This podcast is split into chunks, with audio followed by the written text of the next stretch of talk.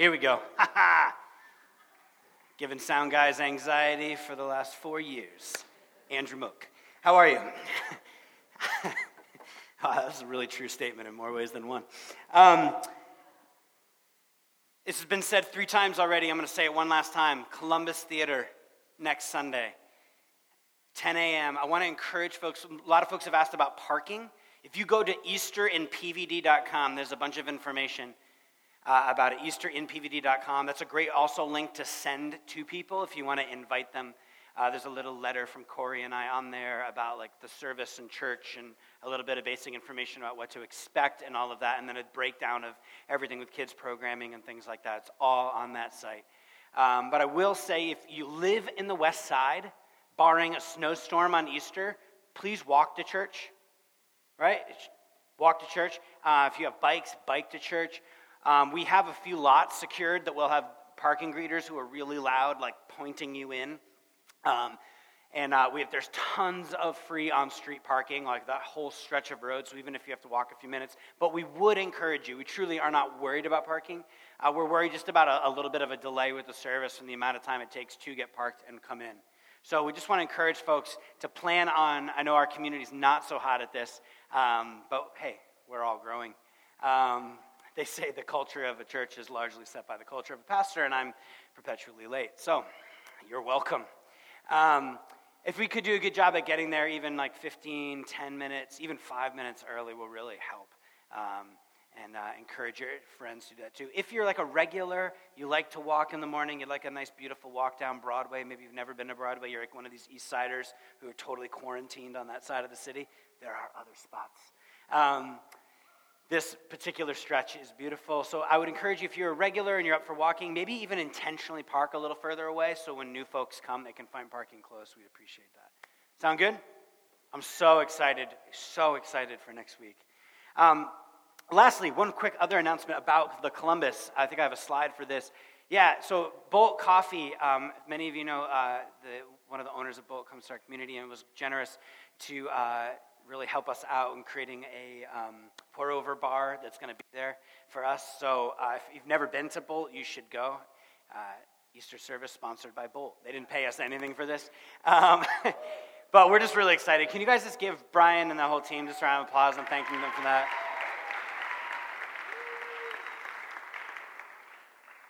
So uh, that's that. Great.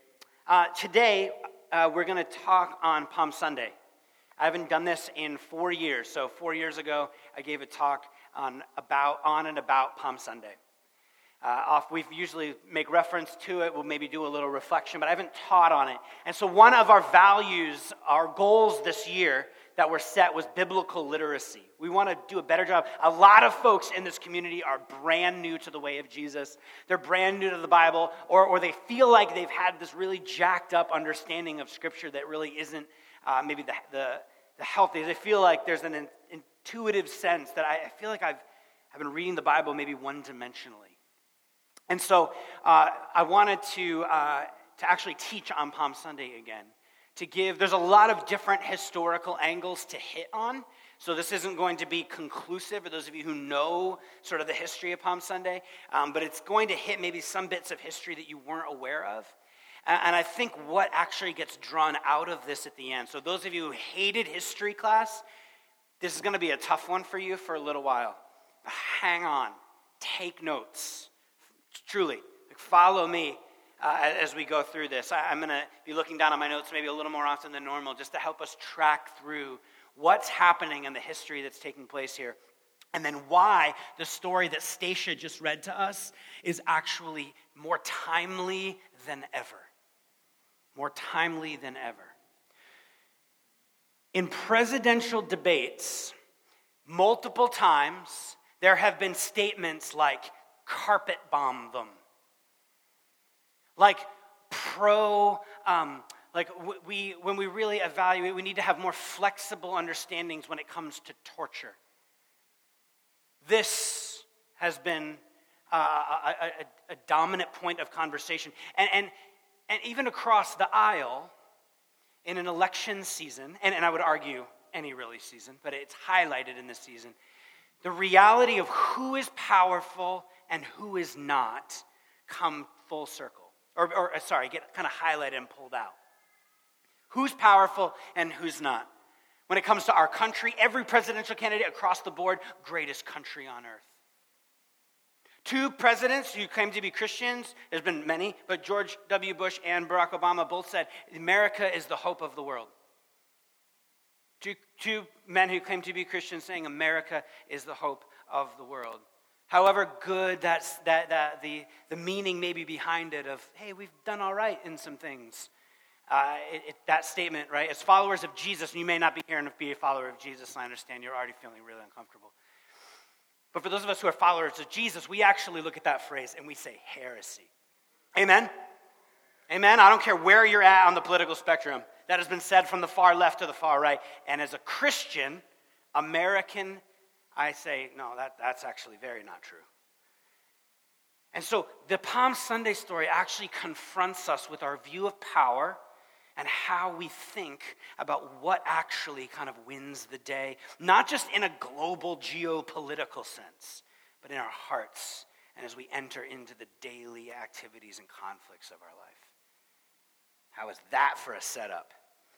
Matthew 27. Here's some background. I'm going to go for a little while and then we're going to return to our text. One, characters that you need to know the chief priests. The chief priests are the ruling minority elite, which sounds like an oxymoron. The chief priests are the folks that are in a position that even though the, the people of Israel are occupied by Rome, they're the ones who've been given power through these sort of this puppet king from, from, from Rome, and we'll get to all this in a minute, who, who are, are, are essentially ruling and keeping the peace.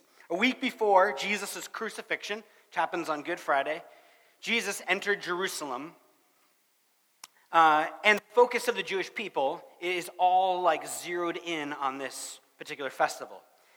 There are millions of Christians for thousands of years who have reflected on the story of Palm Sunday and what it actually means for us to like make sense of how this, I guess we would say, relates to us. So these chief priests, these, sorry, got all over this. Chief priests, these people decided that they must kill Jesus.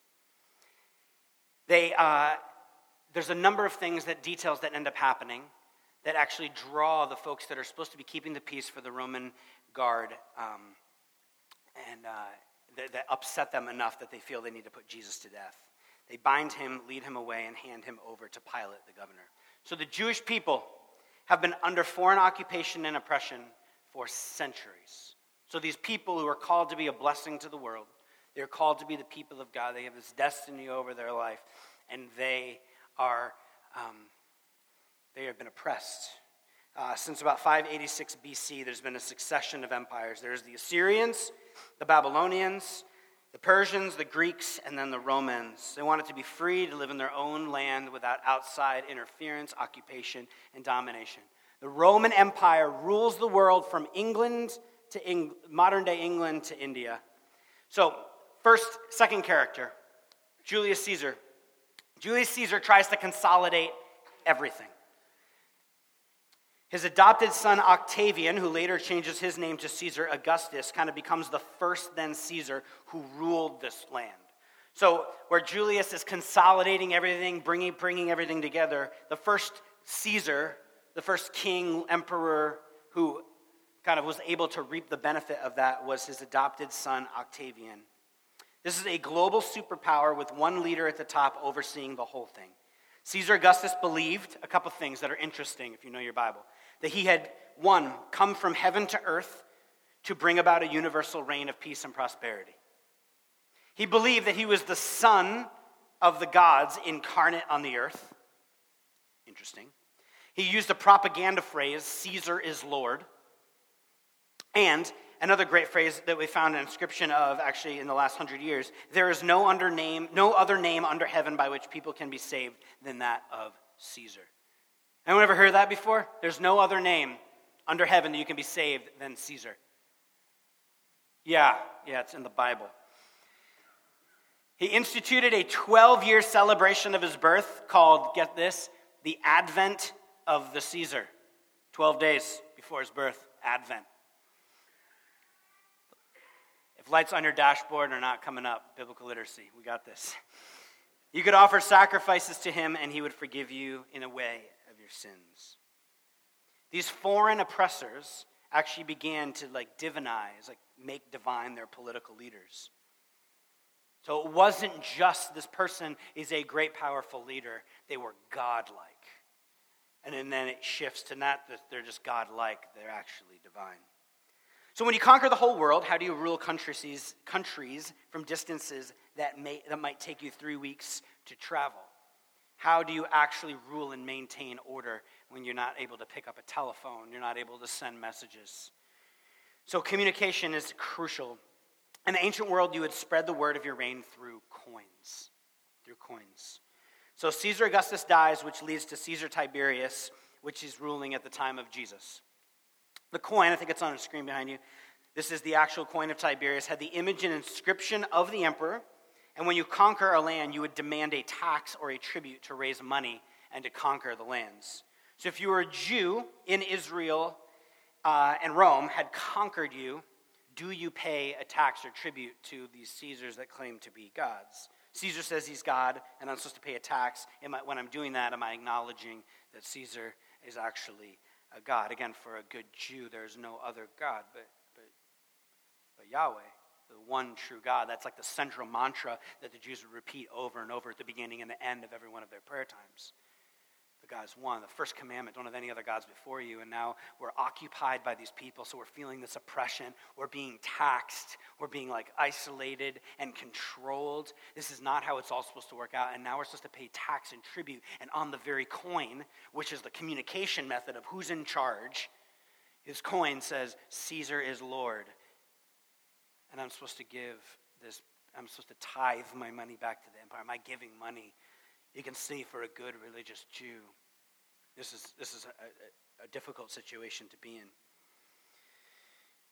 If you don't pay the tax, then you're in danger of rebelling against the empire, and the Caesars kill those who rebel. Sometimes people have this funny thing, like Jesus was the first and only person ever crucified, you know, maybe besides the two guys on his side. Crucifixion was kind of a normal thing. This is something they would do to display power. These are our enemies. These are the people who aren't measuring up. We're going to throw them on the cross for everyone to see.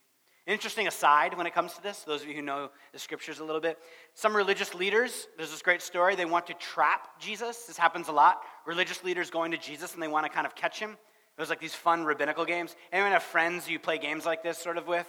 Not necessarily with the Bible, but they're always like trying to one up you. Or it's just a little like cynical or they're digging or like, hey, did you know that? These aren't good friends. Should we there's a story, right? And here's how the story goes the religious leaders come to Jesus and they say, Should we pay tribute to Caesar, the worshiped son of a worshiped God? Jesus says this. You know the story? You give to Caesar what is Caesar's and to God what is God's. So, what does that say, first of all? It says that Caesar is not God.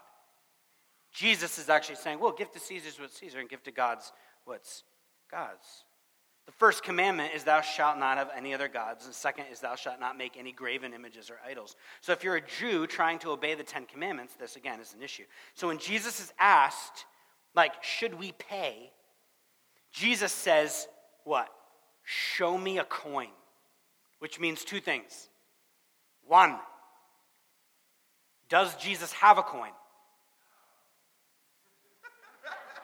I know exactly who that was. And two, Who does in this story? These religious leaders. Who's got a coin? Right? He's saying, like, like Caesar, if, if you're saying Caesar's the son of God, I don't even have one of these. Give to Caesar's what Caesar's, I don't worship Caesar. It's brilliant. He's like, who actually has one? Oh, you have one of these? You should, you should consider following Jesus. He's really smart. All right, back to the story. Now, Tiberius has an issue because he can't be everywhere at once. So, in this region of Judea, where Jerusalem is, Caesar appointed a Roman to go to Jerusalem and rule in his place. So, this is what I mean by like puppet kings or governors. He needs people in place, right, that uh, extend his reach, that are loyal. The man he chose to rule on behalf of the empire was a man named Pilate. He is the governor of the land. Uh, he's ruler. I think we have a little headshot of Pilate, looking nice, solid dude. His job entailed of living in Israel, uh, ruling, trying to maintain order. And if you're Pilate, uh, your job really is to keep things under control. It's really simple. Make sure taxes are coming in, make sure revenue's coming in, and make sure there's not any revolt. Your job is to maintain order. Pilate, we know from history, did not live in Jerusalem, which raises the question in the, all of the gospel accounts in the scriptures that describe this scene that's happening. Pilate is in Jerusalem. Pilate lived in Caesarea, which is uh, northwest of Jerusalem. Northwest of Jerusalem. So, here is why scholars say that he was in Jerusalem. This makes a lot of sense from what we know of from extra biblical sources uh, that we found of history around this time. Luke 21 1 says, Now at the festival of unleavened bread, which is called the Passover, was near. The chief priests and the scribes were looking for a way to put Jesus to death. So, Passover is going on. This is what Passover is all about. If you have your Bibles, turn with me to Exodus 3, verse 7. This is actually incredibly important to the story as to why Pilate who is the puppet king of Caesar, is in Jerusalem at the same time that Jesus is entering into Jerusalem, coming in from Caesarea Philippi from the northwest. Luke, uh, sorry, Exodus 3, verse 7. Then the Lord said, I have observed the misery of my people who are in Egypt, Egypt. So this is far in the past. This is the history of these Jewish people. This is why they're celebrating Passover. God heard their cry on account of their taskmasters. Indeed, I know their sufferings, and I have come down to deliver them from the Egyptians and bring them up out of the land to a good and broad land, a land flowing with milk and honey. A few verses later, the cry of the Israelites has now come to me. I have also seen how the Egyptians oppress them. So come, I will send you to Pharaoh and bring the Israelites out of Egypt. So the Jewish people in the story are living in the land of Egypt, enslaved by Pharaoh, and God sends a messenger to them. God is the God who hears the cry of these oppressed people and responds. God rescues these slaves out from under the hand of a foreign oppressor, and they would gather to celebrate this at Passover. A central part of Jewish history arguably the most important story in their whole canon. And they come together to celebrate being liberated by an oppressive regime. There may have been a revolt in history, actually, a little ways before this, that didn't turn out so good for Rome as well. You can see why, during the time of Passover, Pilate might want to be keeping the peace in Israel. Things we know from history about how many folks would gather in 200,000 Jews or so, that's like a middle of the road number, could have been a little less, a little more, would gather to celebrate at the temple that God, the, the temple where God brought them out of slavery. 200,000 people, like downtown, celebrating.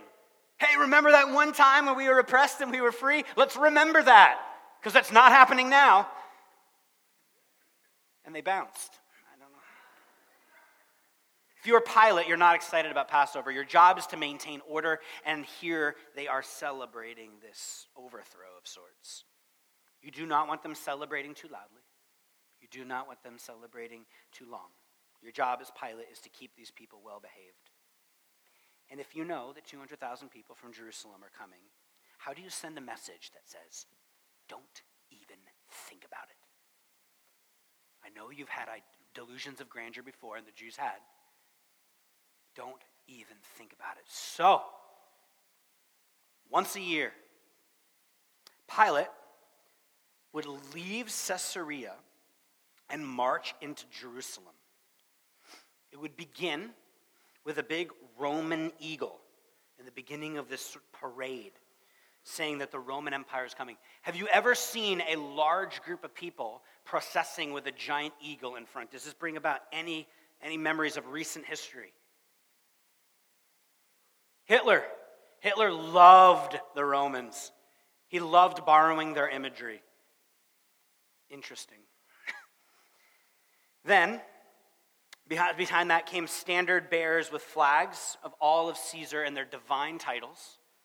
So all of these Caesar is Lord and type statements, resistance is futile. Thought that was a Star Trek line. It's actually Rome. Um, listing Trekkies. Anybody? No? Cool. Yeah? Sweet. I'm not. You're, you're alone. Um, listing all the battles that they had actually won on these flags. Then came centurions, legionnaires, cavalrymen. First, the soldiers marching with metal shields, uh, and they would do this rhythmic clanking thing. There's literally, they found um, books that outline uh, like what the, the, what the parade would look like and how this thing would roll. We obviously don't have any recordings of this, but they would be like when you enter a town, and at this point, and at this point, and this is how you'd line up, and this is how you do your thing. This is like, uh, bottom line, this is like the M1 tank of their day. and at some point, Pontius Pilate himself would go by adoring crowds, yelling, Hail to Pilate, hail to Caesar. It was a show of force, a display of power, sending this message. And then, of course, they have the cross Oftentimes, uh, especially around the times just post the last revolt, the Maccabean revolt, you'd have crosses lining the roads. It would just kill people. Everything is about power, strength, and domination. The Roman army on the march evoked fear and terror. March through your village to let you know who rules the world. Girls. So, at this time, 80 to 90% of people in Israel are peasants and simple farmers, the working class, good people living off the land. The Roman army is marching through your village saying, Don't even think about it. This is what's happening. So, farmers and peasants, as folks are walking through. Same week, something else happens. If you have your Bibles, Luke 19. This is another account of what's happening around this time by a different writer. Luke 19, verse 28. Is that right? Look at the screen. Yeah. Luke 19, verse 28.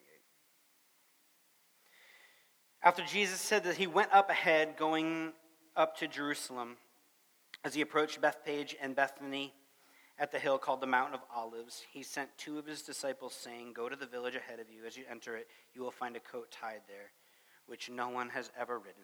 Untie it and bring it here. If anyone asks you, Why are you untying it? say, The Lord needs it.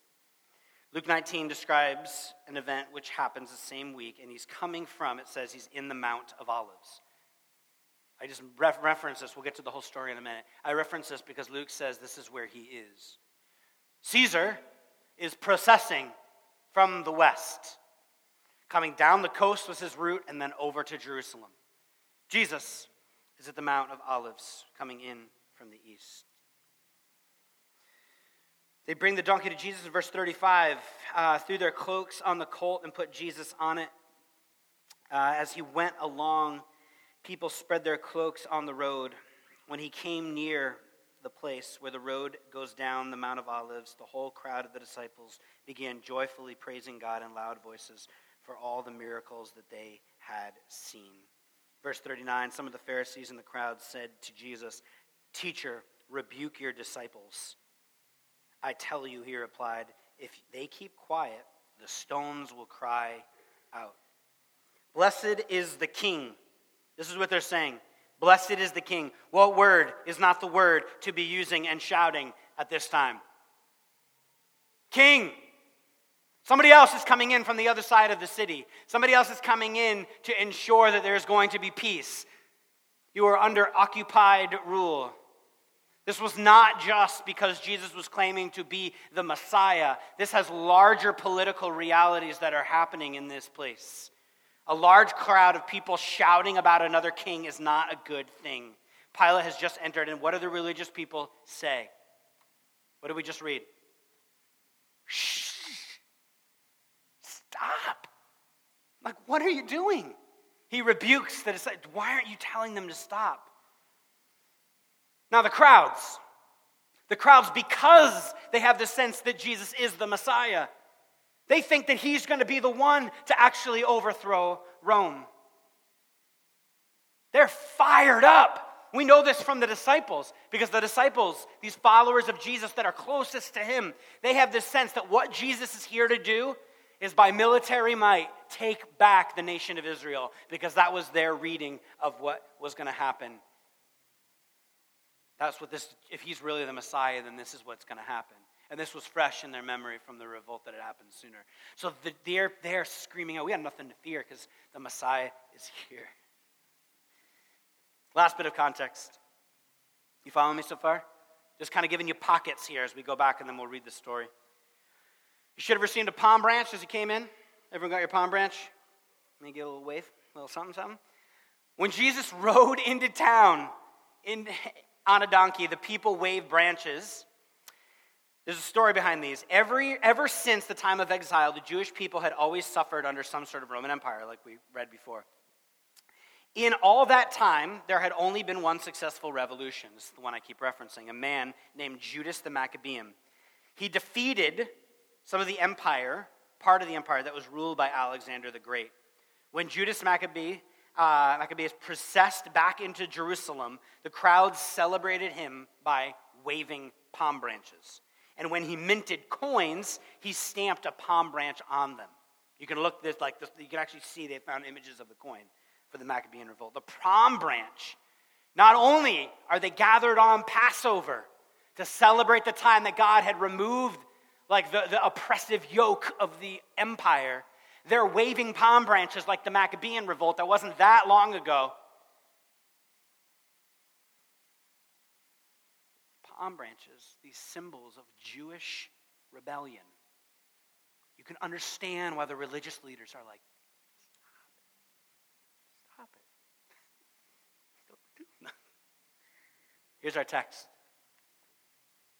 As they approached Jerusalem, came to Bethphage on the Mount of Olives, Jesus sent two disciples, saying to them, Go to the village ahead of you at once you will find a donkey tied there with her colt by her. Untie them and bring them to me. If anyone says anything to you, say that the Lord needs them and he will send them right away. I always wonder like who that person was who had the donkey. And somebody came up and was like, uh, the Lord needs it? and he's like, oh, yeah, we've been heckling over this. You should have just said that. Here. Try that. Like you want your buddy's TV. You're like, the Lord needs it? See what happens. You never know.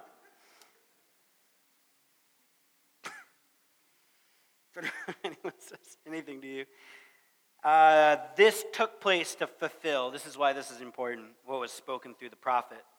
Say to daughter Zion, see. So now, the writer in Matthew is quoting Zechariah. He's quoting an Old Testament scripture that says, This is when the Messiah comes, this is what's going to happen. Say to a daughter Zion, See, your king comes to you gentle and riding on a donkey, on a colt, the foal of a donkey. The disciples went and did as Jesus had instructed them. They brought the donkey and the colt and placed their cloaks on them for Jesus to sit on. A very large crowd spread the cloaks on the road, while others cut branches from the trees and spread them on the road. The crowds then went ahead of him, and those that followed shouted, shouted, to the Son of David Blessed is he who comes in the name of the Lord. Hosanna in the highest. When Jesus entered Jerusalem, the whole city was stirred and asked, Who is this? The crowds answered, This is Jesus, the prophet from Nazareth, Nazareth in Galilee. Jesus doesn't walk, he does something else. How he enters the city is loaded with significance. You're a king that comes gentle and riding on a donkey. Jesus rides in to say, I am the one who is coming. Now, an important phrase. You can put this next word up. You put this next word up. Remez. Remez. Remes. Here we go. So, this is an incredibly important thing. When you see in the New Testament, people are quoting scripture all the time, the Old Testament. This is um, what would, when Jesus is on the cross, says, Father, why, he says, um, Father, why have you forsaken me? This is an example of this. He's highlighting the beginning of the psalm or a particular part in a writing and then expects everyone else who's reading it, especially the Jewish audience, to know the rest of the text. Because if you're a good Jew, you're not carrying around like pocket Bible. You've got it in your head, especially the disciples. So, this is interesting because what he m- mentions in this passage, and, and we could just, just by what is written there in Matthew, right, we understand that Matthew is saying, hey, hey, look, what's happening here was prophesied by the writers back here in the Old Testament, Zechariah. He said that this was going to happen. This is how the Messiah would come. So when Matthew mentions this, he's also expecting a trigger that the rest of that text, like, you're going to know.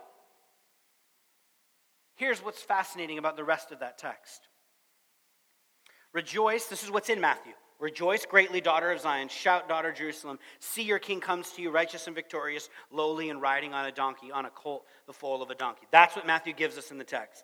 This is the rest of that passage, or the next, just even the next section. I will take away the chariots of from Ephraim, as a, Ephraim, as a way of saying basically the Jewish people, and the war horses from Jerusalem, and the battle bow will be broken. He will proclaim peace to the nations.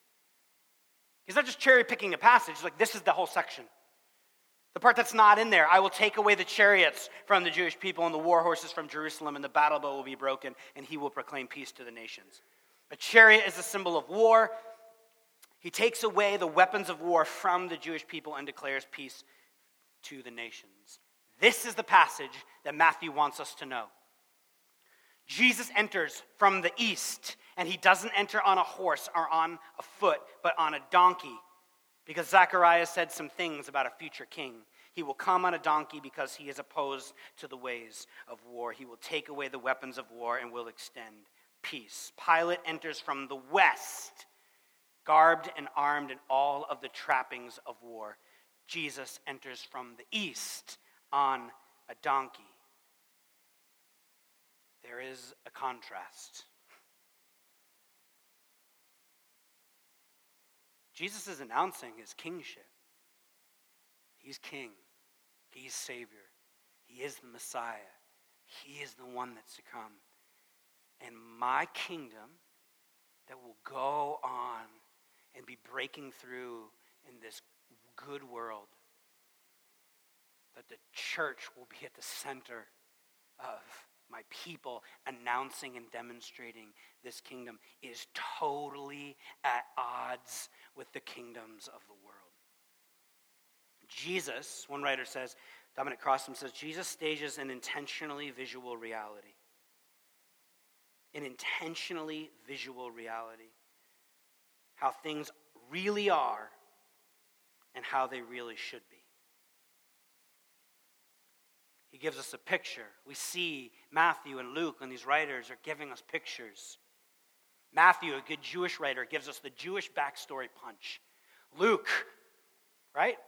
Luke, from a very different context, I won't get into all of it, mentions a different aspect of the context that we might understand in these first people hearing these letters would see the contrast that's happening. Now, it's interesting is then in Luke 1941, this is after he's entered the city. As he approached Jerusalem and saw the city, Jesus weeps over it. The Son of God weeps over the city. As he approached Jerusalem and saw the city, wept over it and said, Even you, even you who had only on this day, if you had only on this day known what would have brought you peace, but now it is hidden from your eyes. The days will come upon you, and your enemies will build an embankment against you and encircle you and hem you in on every side. He goes on to describe, like, this will be disastrous if on this day you would have realized what was happening. If you would have seen with your eyes the, the way of the kingdom of entering in through the east. Nobody gets, Jesus is saying, what's happening right now. They are scratching and clawing for power and they are on a collision course with each other. He's looking over the city, seeing the Jews. I can only imagine the Jews on the east saying, Hosanna is here, and there's this excitement that Messiah has finally entered Jerusalem. He's finally here. And you've got Pilate coming in from Caesarea Philippi. Like you are on a collision course. Pilate wielding the most powerful army on earth, and Jesus coming in on a donkey no bravado, actually coming in with tears. Everything Jesus is doing speaks of a completely different kind of power. Jesus is actually claiming power, he is entering as the king. But one writer says, But his crown will be a crown of thorns. His throne will be a Roman cross. His coronation will be his sacrifice as the Lamb of God. This Jewish carpenter from Galilee would change the course of human history forever. As Christians, we look at this picture and say, Behold the power of God. That this is a picture of true power. Not in some fluffy, like hippie way, love is more powerful than hate. Like literally laying down your life is more powerful than hate. This is the thing. Don't become the monster. We see this in political discourse. The very people claiming peace end up becoming some of the most violent people. The very people who say they want this to happen. We see the contradictions constantly flying. We see this in our own hearts. If only I could coerce and, and control, then this would be fixed, and then I would lay, lay down whatever's going on in my own heart. That peace is a more powerful force. In a marriage, in a relationship, with your boss, work, with your employees. Like there are two ways to enter a city. There are two ways to enter a city. There are two ways to enter a conflict. There are two ways to enter conversation. There are two ways to enter into the reality of tension and violence in our world. Employers, what does power look like in your workplace? Husbands and wives, how do you approach one another? And the brokenness of political discourse, how are we engaging the other? Jesus weeps because his people do not follow a better way. Because his people do not follow a better way. The question before us horses or donkeys is one that I think the implications um, stretch pretty wide.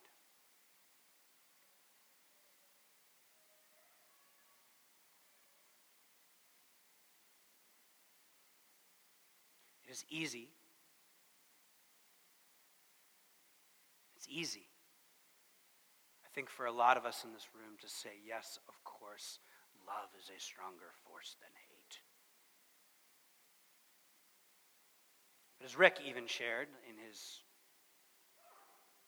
in his reflection this morning, right? Love is hard and messy and complicated and difficult and sacrificial. It's a blessing. It's where the life is. It's a better way to live. It's all we're doing as Christians is offering that up as an understanding of the world that that's actually always forever objectively better. But it doesn't mean that it's not hard. It doesn't mean that to think about whatever tension exists right now in your relationships, whatever fear and anger and brokenness exists in your workplace. Maybe it's even in your own heart, like the way your heart condemns you or wars against you. The offer, the good news of Jesus is to say, I, I, I've actually come to, to set you free. You don't have to worry about where your identity comes from. You have been forgiven. You are a child of God.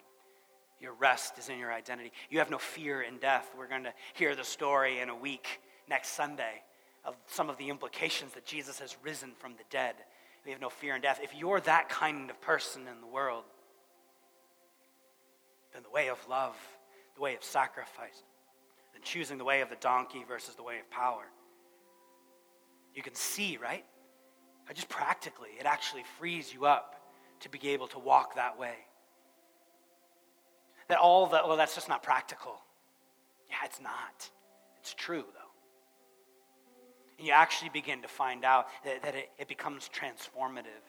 That bearing the brunt and weight of whatever the, the, the, the power that's coming at you, the parade, the Roman eagle, wherever that is in your life, actually bearing the weight of that and choosing to not engage like that, but engage in the way of love, it says in the New Testament, you'll actually like heap burning coals on your enemy. You'll actually expose, it says in Colossians, like the brokenness. Like you'll actually, eventually, people will begin to see actually that, that's the way of death. That is the way of anxiety. That's the way of tension and struggle and not the way of life. Jesus' death was not simply a collision of religi- religious and political events. He rode into Jerusalem not merely as an inspirational figure willing to die for a cause, but as one who knew that his death would bring life. The death of Jesus was necessary to restore creation to God's original intent.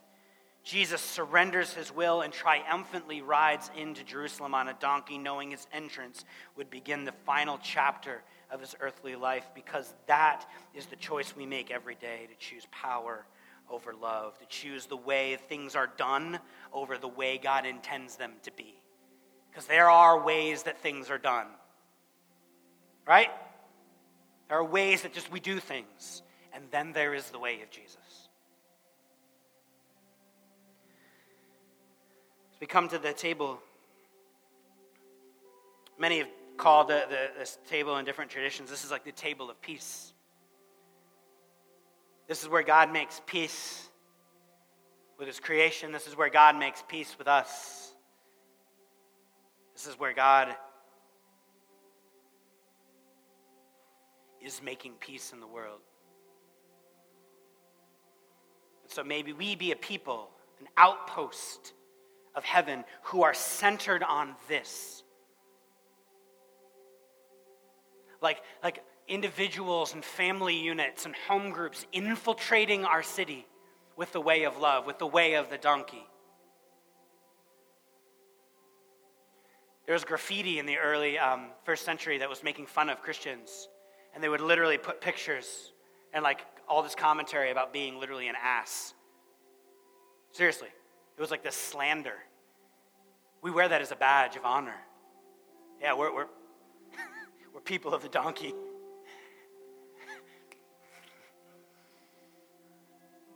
These are the kind, we're, we're the people of love. When people ask around of, of what does it mean to be a part of this community, or better yet, what do you do?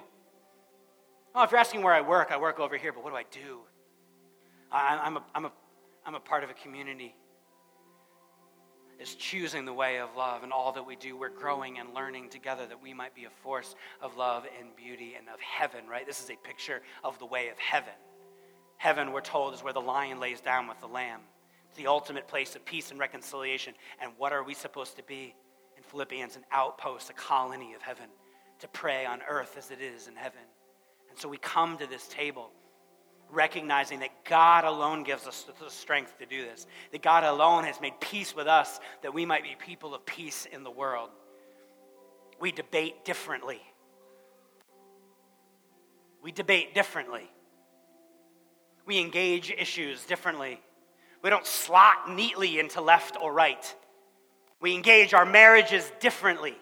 We engage our relationships differently. We engage as people who are willing to take the blow of the brokenness of the world that we might embody the love and peace of our Father. We are marked by love that says, no matter what you do, I've got you. And the table reminds us that we are moving in that direction. We come and we take the bread and we dip it in the cup. Christ's body broken and his blood poured out as a reminder of this love that has been poured out on us, this sacrifice that we are called to embody in our daily life.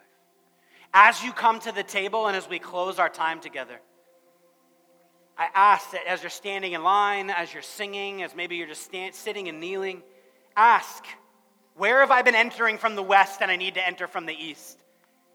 Where have I been up on a horse and I need to be down on a donkey? Where? Ask those questions that we might become people who, as we come to the table, are reminded of how deeply loved we are.